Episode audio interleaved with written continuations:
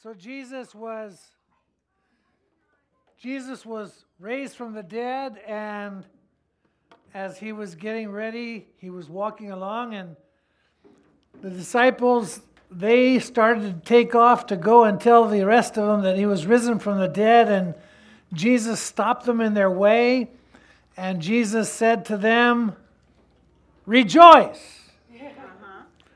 Rejoice. And after they rejoiced, they came and they grabbed it from, from his ankles and they worshiped him and they rejoiced. So uh, today I want you to turn to the person next to you. Whatever you're going through, Jesus would say, say, rejoice. Yes, rejoice. Joy is a beautiful and wonderful feeling a beautiful, wonderful feeling in the soul produced by the Holy Spirit as He causes us to see the beauty of Christ in the Word and in the world. Now, pretty soon, pretty soon, you're going to have that totally memorized.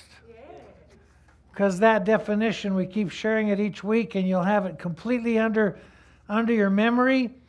Uh, today, it's it's a I thought about this most of the week. You know, today I just want you to focus on this truth as we cover this together today. The joy of the Lord, even as he says in, in Nehemiah chapter 10, the joy of the Lord is our strength. So I want you to understand that it is his joy that gives us the impetus to press on to face whatever comes our way in the promises of tomorrow. So I just want you to think about that today. Whatever you're going through, whatever you're facing, whatever struggles you may have, I just want you to remember that the joy of the Lord is what will carry you through. And it's not just a uh, just not just a wishful thinking type of a joy. It is a joy that's based on solid, solid truth. We started looking at that last week and uh, the week before. We want to look at it again today. Some additional things that describe joy makers, joy makers. And the first one is the first one is this joy is is full of divine providence. I know we kind of talked about it a little bit last week. But I wanted to spend some time on it today because it is astounding to me. It is completely amazing to me that Romans 8:28 is true. He says in Romans 8:28, "We know that all things work together for good to those who love God. All things work together for good to those who love God." To those who are the called according to his purpose. So it may not feel like it at the moment, but the Bible makes it really clear that everything that's happening to you, that God takes all of that, He puts it almost like in a blender, and then He comes out with this incredible, wonderful mashed potatoes. Not really, but He comes out with what we need, and He comes out with the real stuff. So, all things work together. I found this verse to be fascinating in Ephesians chapter 1 and verse 11. Paul says, Furthermore, because we are united with Christ, we have received an inheritance from God. So think about that for a moment. We're united with Christ, so we've received an inheritance from God. And then he says, for he chose us in advance. When did he chose us? The first part of chapter 1 says he chose us before the foundation of the world. And then he says, listen to this verse. He makes everything work out according to his plan. Amen. So as you're going through, it's really not, not evident sometimes. In fact, sometimes you wonder what's going on uh, as he works all this out and you wonder, you know, uh, how he's going to actually bring it to pass. But because of his calling of us, because of the inheritance that we've received, because of who we are, because of whose we are, Yeah.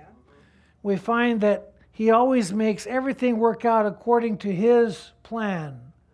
According to His plan.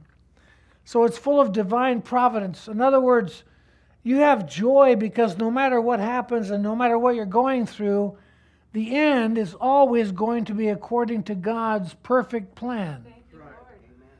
You don't have to wonder about it. You don't have to think about it. You don't even have to question it.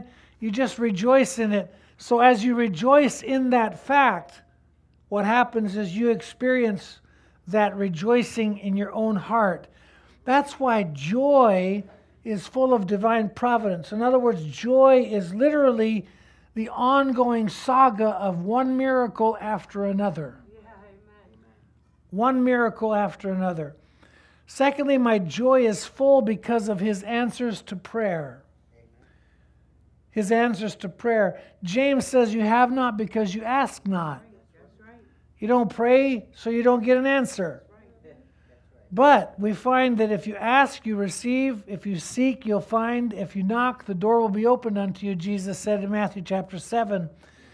And then he says in John chapter 16, Until now, you have asked nothing in my name. Ask. Ask, and you'll receive, that your joy may be full. Ask so that you receive, so your joy may be full. Now, the next one that we have here is my joy is, is my response to the scriptures. You know, if you don't have enough joy, one of the places you can get joy is from reading the scriptures. The Word of God really is full of not only promises, blessings, encouragement, the Word of God gives you direction and so on. In Psalm 19 and verse 8, he says at the very first part, the precepts of the Lord are right, rejoicing the heart. Rejoicing the heart. You know, you can get really frustrated when you try to work on something and uh, it doesn't work and it doesn't work and it doesn't work. And so finally you decide, I think I'll get the directions. and then after you get the directions and you follow the directions, it's amazing how it can come together. If you've done it before, you probably don't need the directions, but it's, a, it's, a, it's an important part of, of life. The Word of God is God's directions for us, it's His love letter to us, it's His promises to us. And so, as you read the scriptures, He gives you His promises and the precepts of the Lord, He says, are right, rejoicing the heart, causing our hearts to rejoice. And then, as I've told you in this series already, Jeremiah 15 16, one of my favorite verses, he says, Your words were found, and I did eat them. And your words were to me the joy and the rejoicing of my heart. The joy and rejoicing of my heart. So you read the Word of God and you find there joy and rejoicing. Now, that doesn't mean you're going to find immediate answers, but it means that the Word of God gives you the promises, the Word of God gives you the blessings that are coming. And as you rejoice in them and respond to them, you will experience that, that joy. Another one that's really critical for us before we get into some, some uh, nuts and bolts in the book of Hebrews is the fact that my joy is God's promise of my future home in glory. My future home in glory. Most of you have heard this verse, but I really like the way it's put in the uh, voice paraphrase and translation. He says, Don't get lost in despair. Don't get lost in despair. He says, Believe in God and keep on believing in me. My Father's home is designed to accommodate all of you. If, if there were not room for everyone, I would have told you that I am going to make arrangements for your arrival. I will be there to greet you personally and welcome you home where we will be together. It's, it's, it's uh, just an expansion a little bit on, on what you've read before, where, where Jesus tells us, You believe in God, believe also in me, don't, don't be troubled. In my Father's house are many mansions. There's plenty of room for all of you. So don't worry about it. Don't stress about it. Anyway, my my uh, my promise of tomorrow is vested in God's promise for my life, my future home. You know, that's why a lot of people can face the trials and the tribulations of life because they look forward to eternity and they look forward to what God is going to do. People, even today, that, that are living in, in some really tough spots around the world, some of them facing death, some of them facing tribulation, some of them in prison for nothing more than believing in Jesus. And the result of it is that they are able to keep going and moving forward. One of the lessons today for the kids uh, that Ruth is teaching was when you're in trouble, be like Paul and Silas sing and pray. Sing and pray. Well, it's no different for us. We know the promise of God and we know heaven is our home. Um, Bessie's brother was this uh, this last week was was uh, telling the people around him, "I want to go home." And uh, he meant he wanted to go to his heavenly home, and he did. He did this last week. Daryl was was uh, similar this last week, after years of suffering for, from cancer, has gone home to be with the Lord. But it's not necessarily just cancer or any of that kind of stuff. There's that guarantee of heaven that accommodates any trial or tribulation that you may face. Right. Your home is not here. Your place of life and eternity is not here. So you don't need to be stressing over here. You need to look forward to there. Look forward to there. So we want to get into a portion of scripture from Hebrews chapter 12 now by looking at the following items that reflect joy. My joy is evidenced by the example of many others. The example of many others. Hebrews chapter 12 and verse 1. It says, Therefore, since we are surrounded by so great a cloud of witnesses, Hebrews 12 1 tells us that all of Hebrews chapter 11 was a reflection, a testimony of all of those who've gone before. And the beauty of chapter 11 is Abraham and Isaac and Joseph and all those individuals went through a lot of trouble, went through a lot of persecution, they went through a lot of turmoil. And the fact is that there's a whole unlisted section in Hebrews chapter 11 as well of those who did not uh, go through, and you couldn't see some of the end of what they went through. But all of them together, even though they went through all of that, it says in Hebrews 11, they did not receive the promise having gone through it when they went through it. But now we look at Hebrews 12, and he says to us, first and foremost, surrounded by a great cloud of witnesses. Now, I've I've read uh, various uh, documents and stuff on this, and and uh, one of the things that people have said about this is that this great cloud of witnesses is like a great big arena, surrounded. We are surrounded by those who've gone before and are in heaven, and they're all in heaven watching us. Well, can I can I be a little bit of a downer for you? There is no, there is no great big theater. There's no great big uh, gathering of, of God's people uh, who went on before. They're not sitting around watching us at all. They're focused on Jesus. They're focused on Jesus. But what all of Hebrews 11 reminds us of is this they all went through it by faith, and they all experienced what we're talking about as a result of their faith. Their example is evidence to me, brings me great joy. Great joy that because they went through it, I can go through it as well. My joy is, number six, my joy is experienced through my own discipline. You know, uh, they say, and we, we said it a lot when I was playing football and so on no pain, no gain. In fact, the, the coaches used to remind us of the pain factor regularly.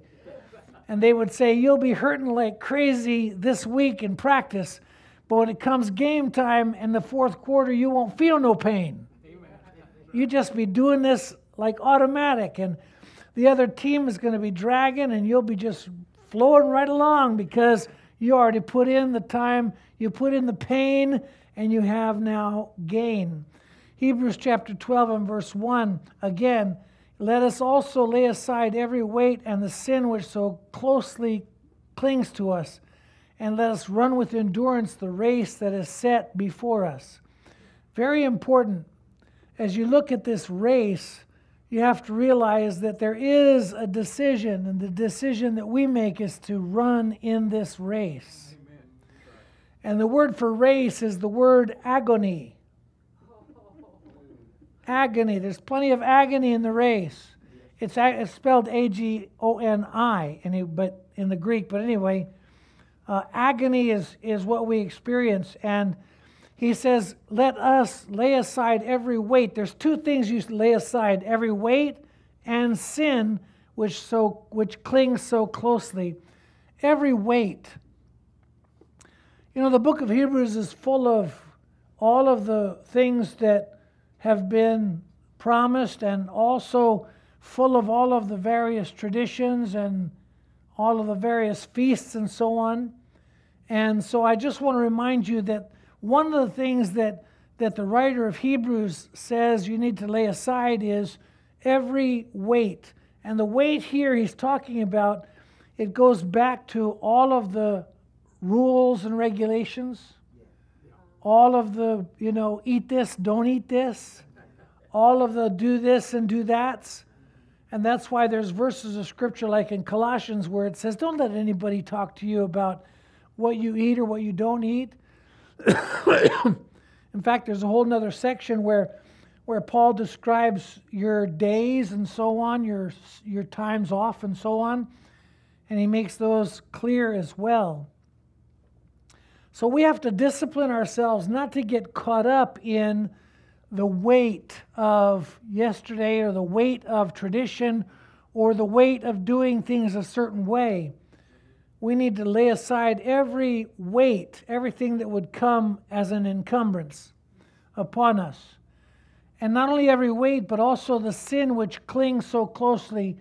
And here he's not just talking about the sin that you face, but he's talking about sin as in general, sin as a, as a whole, because sin as a whole, uh, the sin that you might even have trouble with, but all sin as a whole, when you're walking with the Lord, it almost seems to encroach upon you and just crowd in on you, come against you. So you lay aside the weights and you lay aside the sin put it aside. Lay those things aside, and you run the race with endurance, this race that is set before you. You run with endurance. Number seven, my joy is focused on the founder and fulfiller of faith. You know, the greatest example of all is Jesus. He says in Hebrews 12, 2, looking to Jesus, the founder and perfecter of our faith. Jesus showed us how to live by faith. Jesus exercised, exercised this truth for us. And he says, looking to Jesus, which is fascinating. It is a word that describes looking away, looking away to Jesus. So you look away from everything else that's in the way and you focus your attention on Jesus and on Jesus alone. I was reading a, a, a, a story about people that are people that run in a race and people that run in uh, hurdles. And uh, I knew this about other races, but I didn't know it about hurdles. If you run a race of, in, in hurdles, you never look at the hurdle. I didn't know that. You look way beyond the hurdle, you look at the end. You look at the end. If you look at the hurdle, you'll start hitting the hurdle. knocking them over. It'll throw you off of, off of your rhythm. No, once you get into the rhythm, you start off, and as you get into the rhythm, as you're looking ahead, you keep moving along and you keep jumping over it successfully. So he says, looking to Jesus, the founder and perfecter of our faith. Everything else, looking away to Jesus. By the way, it's interesting. Uh, the the uh, the interesting word there, looking unto Jesus or looking to Jesus, it also means looking into Jesus. So it's a combination of not looking at him, but looking into him. Into him as you run the race. Excuse me. As you run this race, this race of agony. Number eight, my joy is so great. Listen, my joy is so great that all else means nothing. My joy is so great that all else means nothing. Let me read Hebrews 12 2 for you first and then talk about it with you. Talking about Jesus, it says, who for the joy, Jesus, who for the joy that was set before him endured the cross despising the shame, and is seated at the right hand of the throne of God. There's multiple things that you see in this verse that describe what Jesus has done for us. It says, The joy that was set before him, what did he do? He endured the cross, he despised the shame, and he's seated at the right hand of the throne of God. So, the first one, because of the joy that was set before him, he endured the cross the joy that was set before him, what was set before Jesus was the reality that Jesus would be in his Father's house again. He was, he'd be back where he was before. Yes. They'd be seated with his Father. Yes. That he would have a return to his power and authority as God. Yes. All of that was true.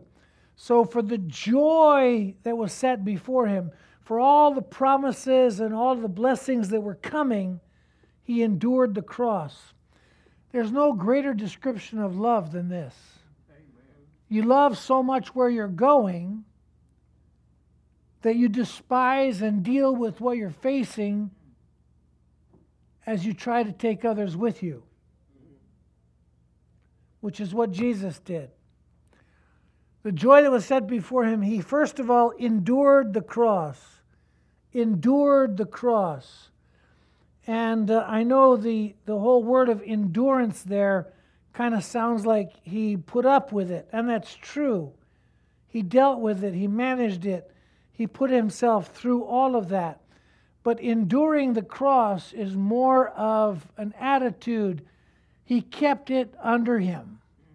Right. Enduring is the, is the Greek word that talks about remaining under. He kept it under him, the cross under him as he moved forward.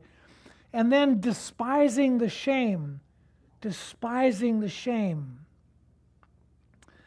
Uh, you know, the shame is, is quite a, it's really quite a thing. Even the greatest of people, you look at kings like Saul or Abimelech and some of the other kings of the Old Testament, and when they were facing shame, they took their own lives. Rather than face shame publicly, they took their own lives. They killed themselves. Saul fell on his, throat, his sword at the end there and killed himself. Anyway, so we find here that Jesus despised the shame. Basically, Jesus looked at shame and said, No, I don't care about you at all.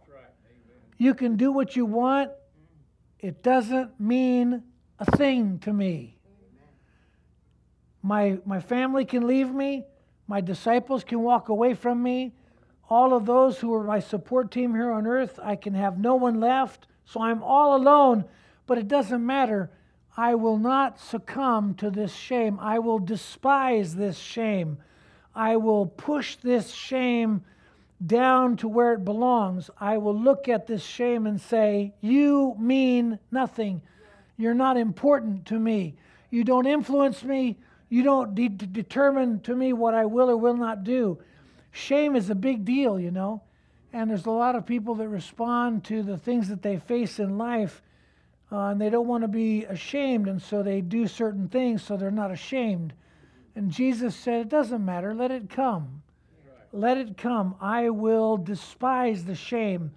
I will, I will stand against it. I'll make fun of it. I will laugh at shame.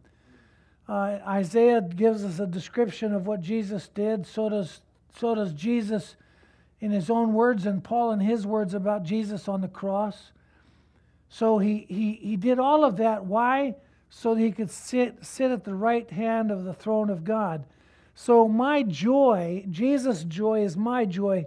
His joy was so great. His joy was so powerful. His joy was so complete.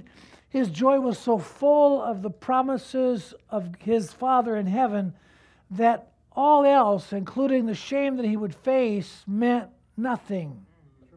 Nothing at all. Doesn't mean a thing.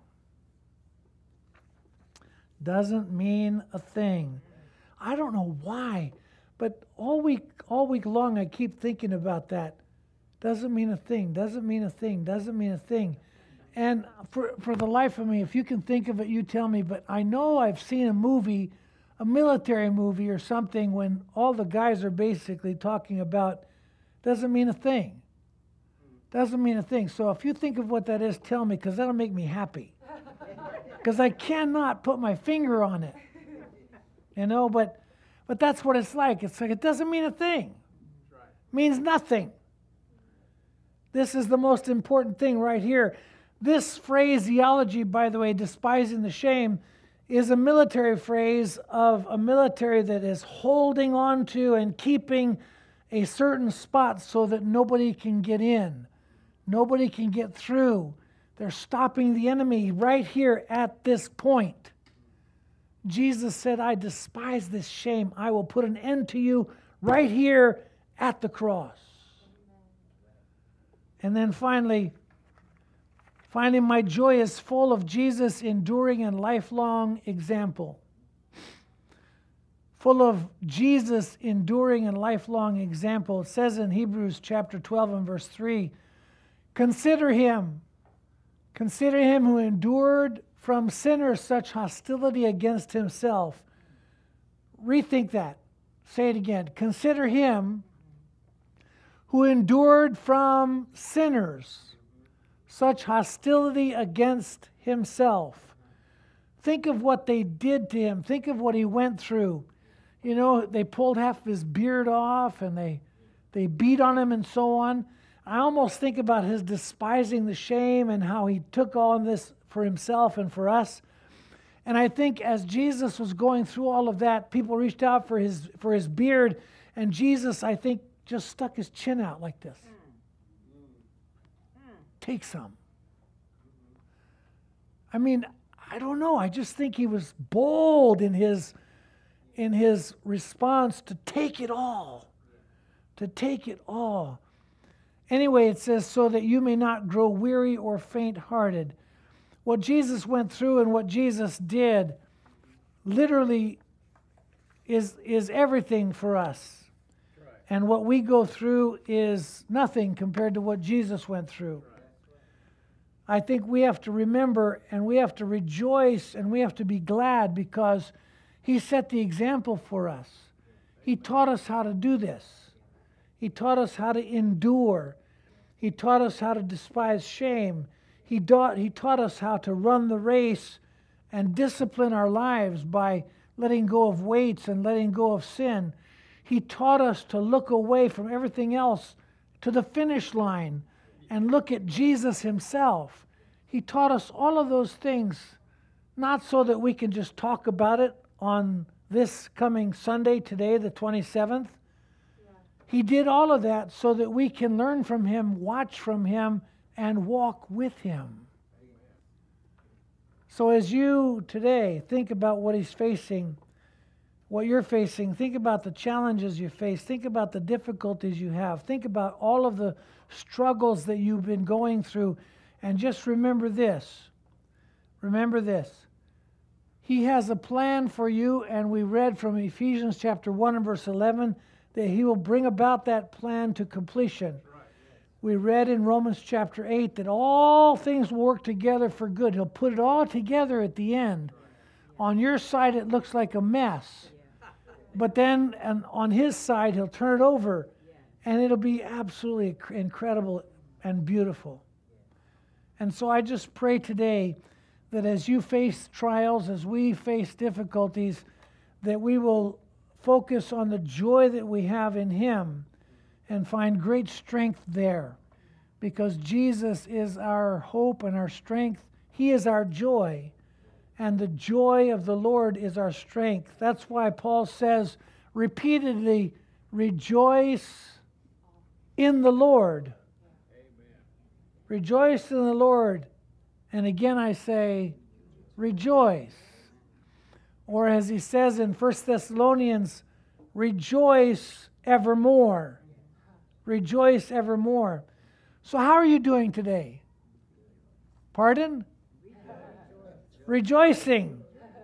Amen. Father, we thank you for your word. We thank you for these truths. We thank you for your faithfulness. We thank you for having endured so much. We thank you for providing us with so great a salvation. And we pray, Father, that you'll be greatly blessed today as we leave here full of joy and full of the work of your Holy Spirit. We pray in Jesus' name. Yeah. Amen.